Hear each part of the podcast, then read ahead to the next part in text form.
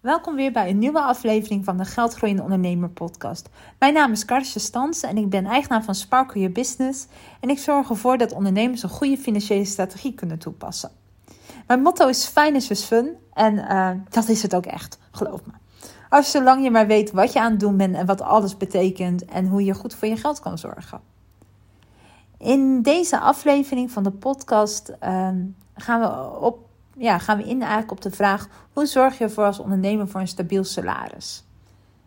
En uh, deze vraag komt heel vaak voor in mijn trajecten. Uh, als, uh, als je bij mij een strategie-sessie boekt, is eigenlijk altijd de eerste vraag: wat wil je verdienen? En sommige mensen weten dat nog ineens niet. Die, die, hebben eigenlijk geen inzicht in de privékosten.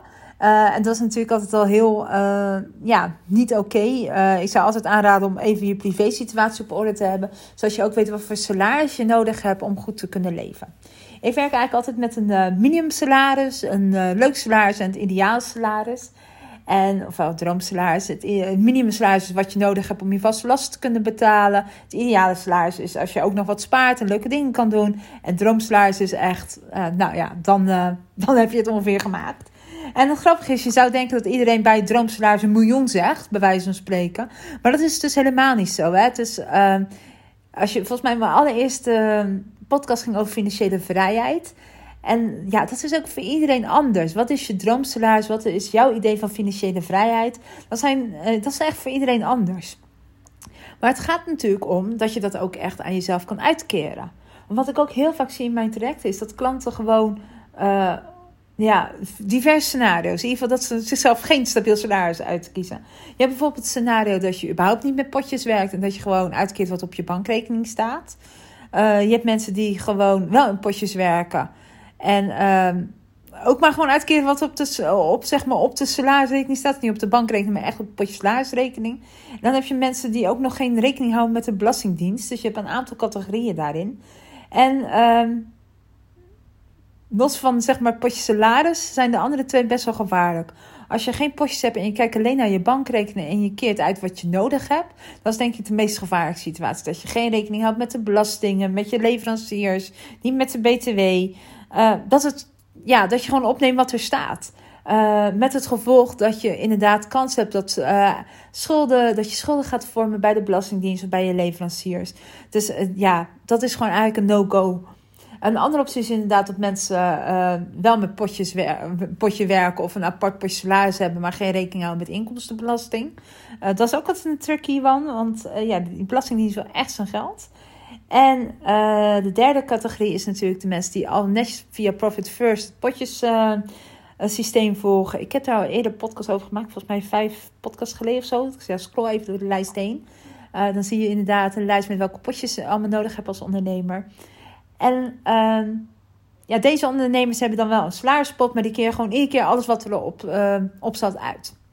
Nou, uh, met alle gevallen, hoe gevaarlijk ze soms ook zijn, heb je gewoon een heel wisselend salaris. Want laten we wel wezen, het leven van een ondernemer uh, bestaat soms uit pieken en dalen. bij mij, als ik bij mij zie, is december altijd heel druk. januari of januari ook nog. Juli, augustus wat minder. En zo heeft iedereen zijn, ja, zijn curve, hoe dat gaat. En soms heb je gewoon even geen zin om te ondernemen. Dat bestaat ook. Dus dan ben je misschien niet heel erg in die jaagmodus uh, op klanten. Of soms heb je lanceringen waar de omzet uh, tijdelijk wat hoger is. En uh, ja, het gevaar is natuurlijk dat je jezelf dan heel veel uitbetaalt. Nou, waarom is voor mij een stabiel salaris zo fijn? En ik betaal mezelf elke maand hetzelfde uit. Er zit wel een soort groei in. Maar in principe heb ik een redelijk stabiel salaris. Nou, redelijk. Ik heb gewoon een stabiel salaris. En uh, elke maand op, de, op een vaste datum, bij mij staat de 15, omdat dat mijn oud werkgever dat deed, betaal ik mijzelf een bepaald bedrag uit. En um, ik vind dat fijn. Ik vind het fijn om te weten dat ik mijn uh, vaste last kan betalen, dat ik niet in de stress hoef te zetten of ik genoeg geld heb of niet. Um, ja, bij mij geeft dat een heel veilig gevoel. Uh, het hele onrustige gevoel van het ondernemen zo onzeker is, uh, dat heb ik zo niet. Ik heb dat helemaal ook ja, opgebouwd met buffers en zo. Ik zal daar meer over vertellen hoe ik het heb gedaan. Maar ja, voor mij is dat een heel fijn gevoel. En dat komt natuurlijk uit mijn loondienstperiode. Ik ben uh, ja, meer dan 15 jaar loondienst geweest. Dus ik ben het ook gewend. En dat was voor mij ook één voorwaarde om uh, ondernemer te worden. Uh, van dat ik mezelf gewoon altijd een vast salaris kan uitkeren. En ehm, ik heb eerst een tijdje mijn onderneming naast mijn loondienstbaan gehad. En toen mijn onderneming echt serieus werd en ik echt goed geld ermee ging verdienen, dacht ik: oké, hoeveel omzet heb ik nodig om mezelf hetzelfde salaris uit te keren in loondienst? Ehm, nou, mijn concept bleek heel succesvol te zijn en ehm, ja, het bleef maar doorbouwen. Um, maar in ieder geval, uh, het kan dus als ondernemer om jezelf een vast salaris uit te keren. Ik ken heel veel ondernemers die dat ook gewoon doen. Dat goed voor, uh, op orde hebben. En natuurlijk, uh, soms betaal ik mezelf ook vakantiegeld uit. Of als ik echt iets leuks wil doen. Voor mij is dat voornamelijk thuis. Betaal ik mezelf echt wel wat extra uit. Maar in principe heb ik elke maand hetzelfde salaris. Nou, hoe krijg je dat nu ook voor elkaar? Ten eerste geldt het natuurlijk op je verdienmodellen. Als jij met losse opdrachten werkt, is het een stuk uh, moeilijker om een vast salaris uit te keren dan bijvoorbeeld abonnementsvormen. Ik heb heel veel abonnementsvormen.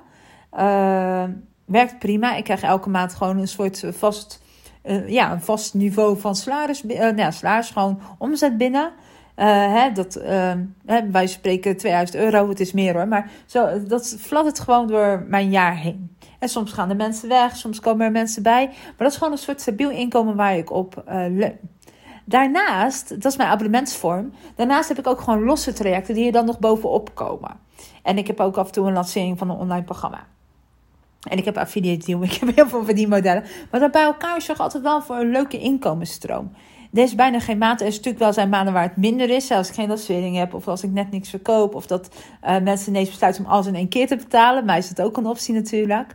Maar ik ga dat geld niet in één keer uitgeven. Het, dus stel je voor, uh, bij mij was januari zo'n maand. Ik had echt een topmaand qua omzet. Maar dan komt dat heel veel langdurige trajecten gewoon allemaal in één keer werden betaald. Die had ik er natuurlijk voor kunnen kiezen om dat allemaal in één keer te laten uitbetalen aan mezelf. Met het gevolg dat je gewoon leuk, hele leuke dingen gaat doen. En dat je de volgende maand weer in de problemen zit. Uh, omdat je dan natuurlijk niet genoeg inkomen hebt. Uh, dat is iets waar je mee moet leren omgaan. En ik ga je zo vertellen hoe. Maar let vooral op je verdienmodellen of er ergens iets van recurring income kan zitten. Het kan heel passief inkomen zijn, hè, dat je inderdaad in vastgoed iets hebt. Maar vooral de verdienmodellen met je bedrijf, wat je daarmee doet.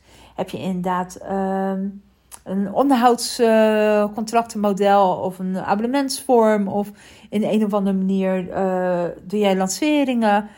Kijk even goed wat je verdienmodellen zijn. Het hoeft natuurlijk nooit een abonnementsvorm te zijn. Hè? Dat leg ik je zo uit waarom niet. Maar uh, je kan natuurlijk ook gewoon een lancering hebben. Dat je gewoon vier keer in het jaar lancering hebt. Alleen moet je dan zelf aanleren dat je niet gelijk uh, dat geld aan jezelf uitbetaalt. Hè? Dus dat je een soort buffer doet. En dat komt eigenlijk... Uh, daar komt eigenlijk het potjesysteem bij, hoe ik het heb ingericht. Ik heb inderdaad potjes. En een van mijn potjes, hè, naast belastingpotjes en winstpotjes, is het salarispotje. En ik doe het via een vaste verdeling, doe ik al mijn omzet daarover verdelen, over al die potjes. Dat betekent dus dat mijn salarispotje um, ja, constant gevuld wordt. Ik vind het elke dag leuk om die verdeling te doen. Sommige mensen hebben een hekel aan, die doen het één keer in de maand. Maar ik doe het gewoon elke dag. Ja, ik zou het ook een soort van aanraden. Dan, ja, ik voel me altijd zo dankbaar dat er inderdaad geld binnenkomt. En dat ik uh, mensen mag helpen. Dat ze daar mij voor betalen. Uh, ja, ik vind het een soort dankbaar moment. Uh, echt een feestmomentje ook. Maar dat hoeft natuurlijk niet. Je kan natuurlijk ook kiezen om, uh, als je met Molly werkt, dat één keer in de maand te laten uitbetalen. Of uh, ja, dat je het gewoon één keer maar in de maand doet. Nogmaals, ik heb hier natuurlijk een aparte podcast over genomen hoe je dat kan doen. Maar het is wel gewoon een heel fijn idee dat je dat verdeelt over die potjes. Maar stel je voor dat je in één maand 10.000 euro binnenkrijgt, de andere maand 0. En dat je 40% van die 10.000 euro, dus even allemaal op grove lijnen, dat je dat uitkeert aan je salaris. Nou, dan zou dat betekenen dat jij 4.000 euro. Um, ik zit even snel. Ja, 4000 euro. Ik zit even snel na te rekenen. Uh, je zou denken dat hoofdrekenen echt mijn ding zou zijn. Maar nee, volgens mij toen ik door had dat de rekenmachines uh, bestonden, ben ik overgegaan op de rekenmachine. Maar stel, hè, dus je verdient 10.000 euro in januari en 0 in februari. Dan krijg jij 4.000 euro op jouw salarisrekening. Dat is natuurlijk super verleidelijk om die 4.000 euro in één keer uit te keren. Alleen heb je dan het probleem dat jij in februari 0 hebt. En stel dat er in maart weer een 10.000 euro uh, bedrag binnenkomt, misschien wel 20.000 euro, laten we van, dan staat er de volgende keer 8.000 euro op je salarisrekening op. Hè? En dan in april weer nul. Ik noem maar even een patroon. En dan is het natuurlijk super verleidelijk om in, in januari die 4000 euro uit te betalen. En dan in februari heb je niks en dan heb je gewoon een probleem. Hè, want tuurlijk, die 4000 euro staat op je rekening. Uh, ja, je kan hem versparen, maar je kan het ook aan leuke dingen uitgeven. Dus je hebt echt een bepaalde discipline nodig uh, om goed met dat bedrag om te gaan. Wat ik je zou aanraden is om bijvoorbeeld, stel dat jouw minimale loon 2000 is of je ideale uh, loon, ja, laten we even zeggen, je, even je ideale loon waar je leuke dingen mee kan doen. In dit voorbeeld is 2000 euro. Dan kan je natuurlijk veel beter in januari 2000 euro uitkeren, in februari 2000 euro uitkeren en in maart, als er tussen 8000 euro wordt gestopt, ook 2000 euro uitkeren. En dan ontstaat natuurlijk wel een buffer op jouw rekening.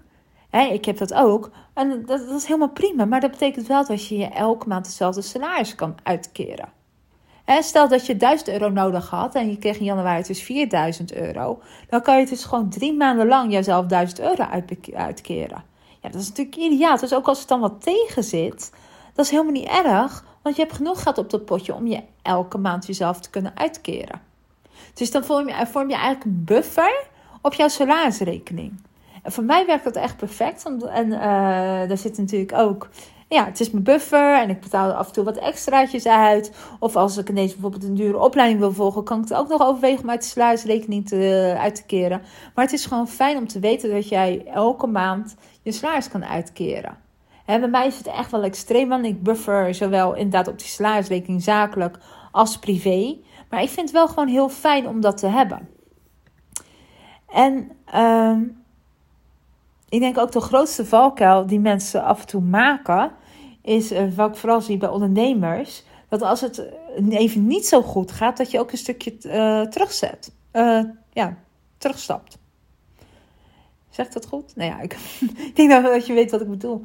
Wat ik heel vaak zie is, ja, soms gaat het gewoon minder. Dat weten we allemaal. Ik denk dat we dat als ondernemers allemaal wel eens meemaken. Dat het gewoon maakt. Als jij gewend bent aan een salaris bijvoorbeeld van 3500 euro netto per maand.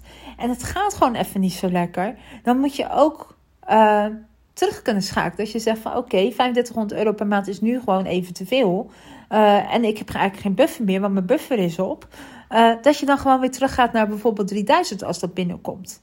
En dat is denk ik de lastigste stap om te maken. Het is altijd lastig om wat minder geld om te gaan. Uh, maar het is wel mogelijk natuurlijk. Uh, is dat niet mogelijk, dan zit je echt op je minimale inkomen, wat je nodig hebt. Uh, maar af en toe is het ook gewoon nodig. Of nou, ik hoop het eigenlijk niet en ik hoop dat je hartstikke groeit. Maar ja, ik denk dat we allemaal hebben gezien tijdens de coronacrisis wat het allemaal kan uithalen. Hè? Eh, het kan nee zijn dat je verdienmodel totaal niet meer succesvol is.